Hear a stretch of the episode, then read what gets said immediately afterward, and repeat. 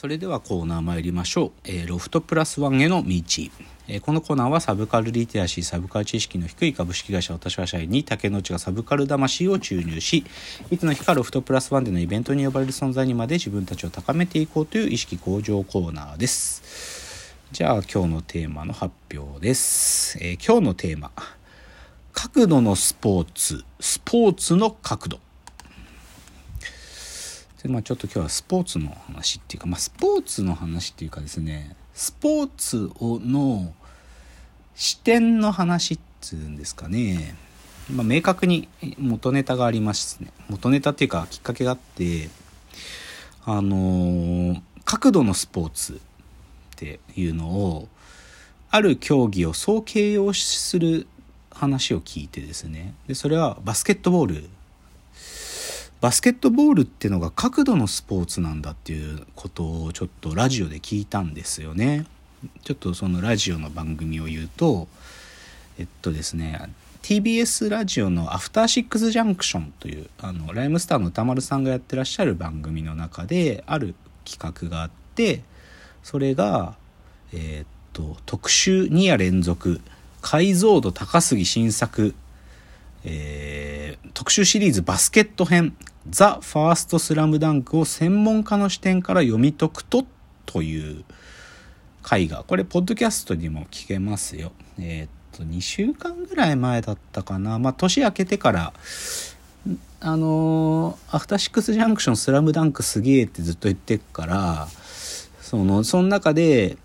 なんか、もっとその映画の解像度を高く見るためにっていう、なんか特集があって、で、ザ・ファーストスラムダンクを専門家プロの目から読み解くんだっていう。つまりバスケットボールの専門家から読み解くとファーストスラムダンクはどう見えるものかっていう話をしててでだからプロその時に来てたのがバスケットボールアナリスト佐々木クリスさんで、まあ、彼 NHK のあの B リーグの番組とかのやつとかもよく出てますよね。バスケ解説とかもやってらっしゃる方。でもう一人が NBA ジャパンっていうメディアの編集者ので本そういうバスケットボール記事とかの翻訳もやってる大西レオさんっていうこのお二方が「スラムダンクをどう見たかっていうお話をされてるのがこれでこれめちゃくちゃ面白いんですよ。これ。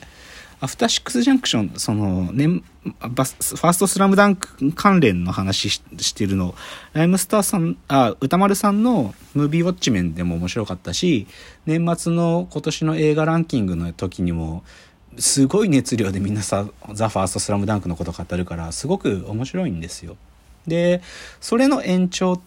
で、で、しかも専門家たちがザ・ファーストスラムダンクをどう見たかっていう話してて、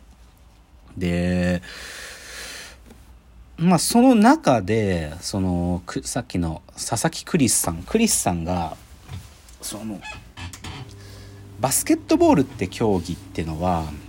角度のスポーツなんだっておっしゃったんですよね。で、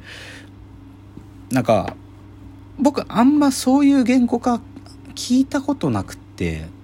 少なくともバスケットボールやってた立場だし好きで見てるんだけど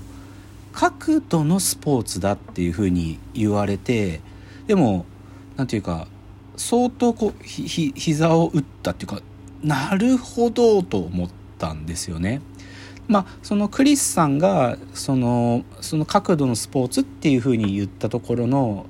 は何に言及してるとこかというと「スラムダンクの中で三能戦でゴリがあのミッチーにスリーポイントを打たせるためにスクリーンをかけるん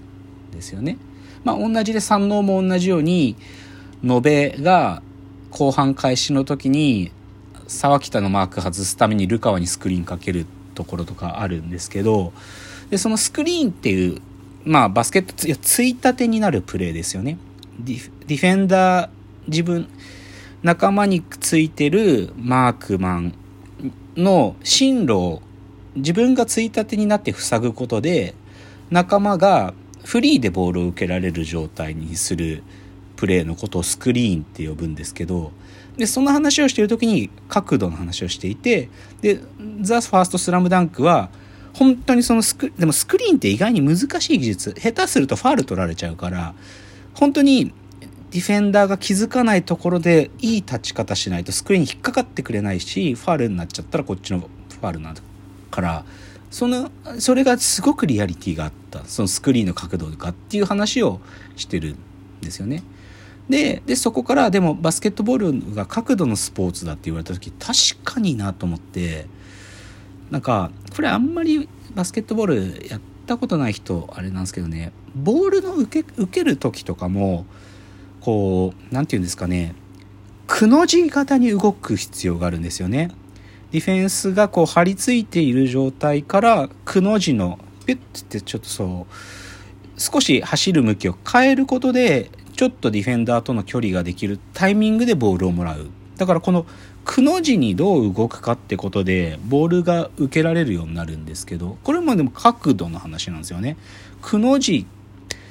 本当に本当にくの字ぐらいな角度で動かないとボールが受けられないですよ。まっすぐ走ってるだけじゃマークマンがついてきちゃうしじゃあ立ち止まって90度に動いたらどっちかというとパッサーと自分の間にディフェンダーが立っちゃうことなのでスティールされちゃうんである意味うまいくの字の角度で動かないとボールが受けられないんですよ。っていうそういうことを多分クリスさんは言ってるんだろうなってまあその角度のスポーツって言った時にだから本当にすごく言い当ててるんだなと思うんですよ。でそれはより現代になればはっきりしててまあ、今の戦術の主流であるピックアンドロールっていうプレーですね。このスクリーンをかけてスクリーンをかけてボールをパス交換をしてでもスクリーンをかけた側がリングに近い位置でフリーになるっていうプレーがあるんですけどこれはもうずっとこの5年間ぐらいのもう基本的なムーブですからだからこういうことを考える時でもでも結局は角度の話なんですよね。リングにどの角度でスクリーンを打ったつからリングに近い位置でボールが受けられるようになってっていう本当に角度の話でなんかバスケットボールを角度のスポーツだって就職するのってなんか本当によくわかるなんかバスケットボールの本質を貫く言葉だなと思ったんですよ。ある意味これはなんかちょっと変な言い方すると僕はでもこの言語化できてないけどこういうのはでも練習してると自然にそういう動きになってくるんですよねバスケットボールって。だからある意味それがインストールされてたんでなんか僕はサッカーは専門的にやったことないけど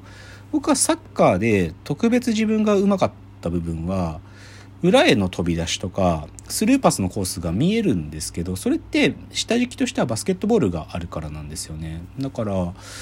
っぱりこの、まあ、でつまりはこの角度のスポーツっていう意識はバスケットボールだけのことじゃないんだけどでもバスケットボールでそれがより強く印象付けられているので角度のスポーツに当てはまるような別の競技にも応用かなぐらい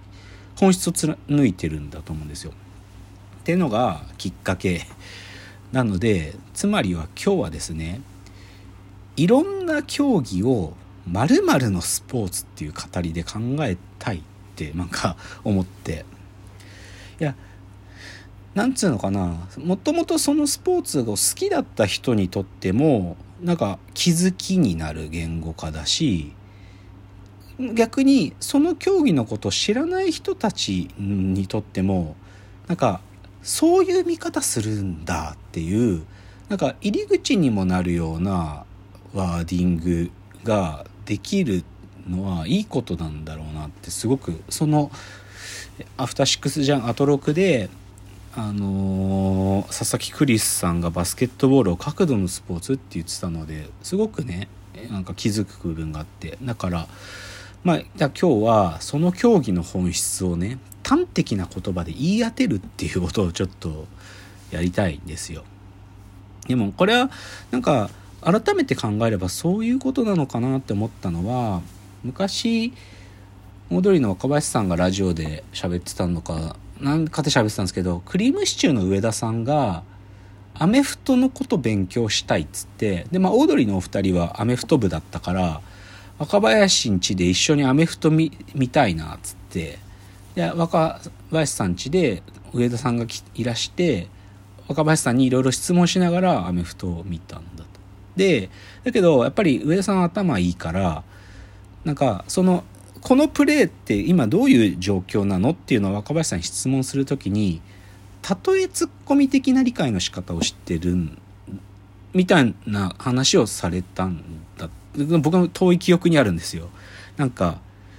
今ここでこういう風な状況になってるのって合コンでなんかこういう子が隣の席に来ちゃったみたいなこと？みたいな。そういうそういう理解の仕方ですよね。つまりはメタファーを使って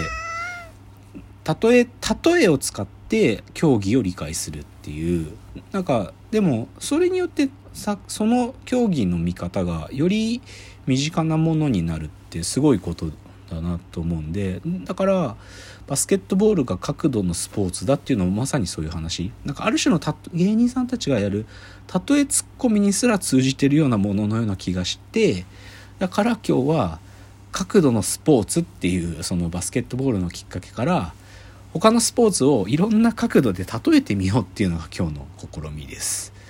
まあいろんなスポーツっても僕がなんかちょっと考えたものでしか喋れないんですけどだから次からちょっと別のスポーツを何のスポーツかってことちょっとずつ言ってみていや違うっていうご意見をいただけたりするだったらそれはそれで嬉しいしなんかそれで意を得たりって思っていただけるんだったらあ間違ってなかったこの例えみたいなそういう話をしたいと思います。では次のチャプターです。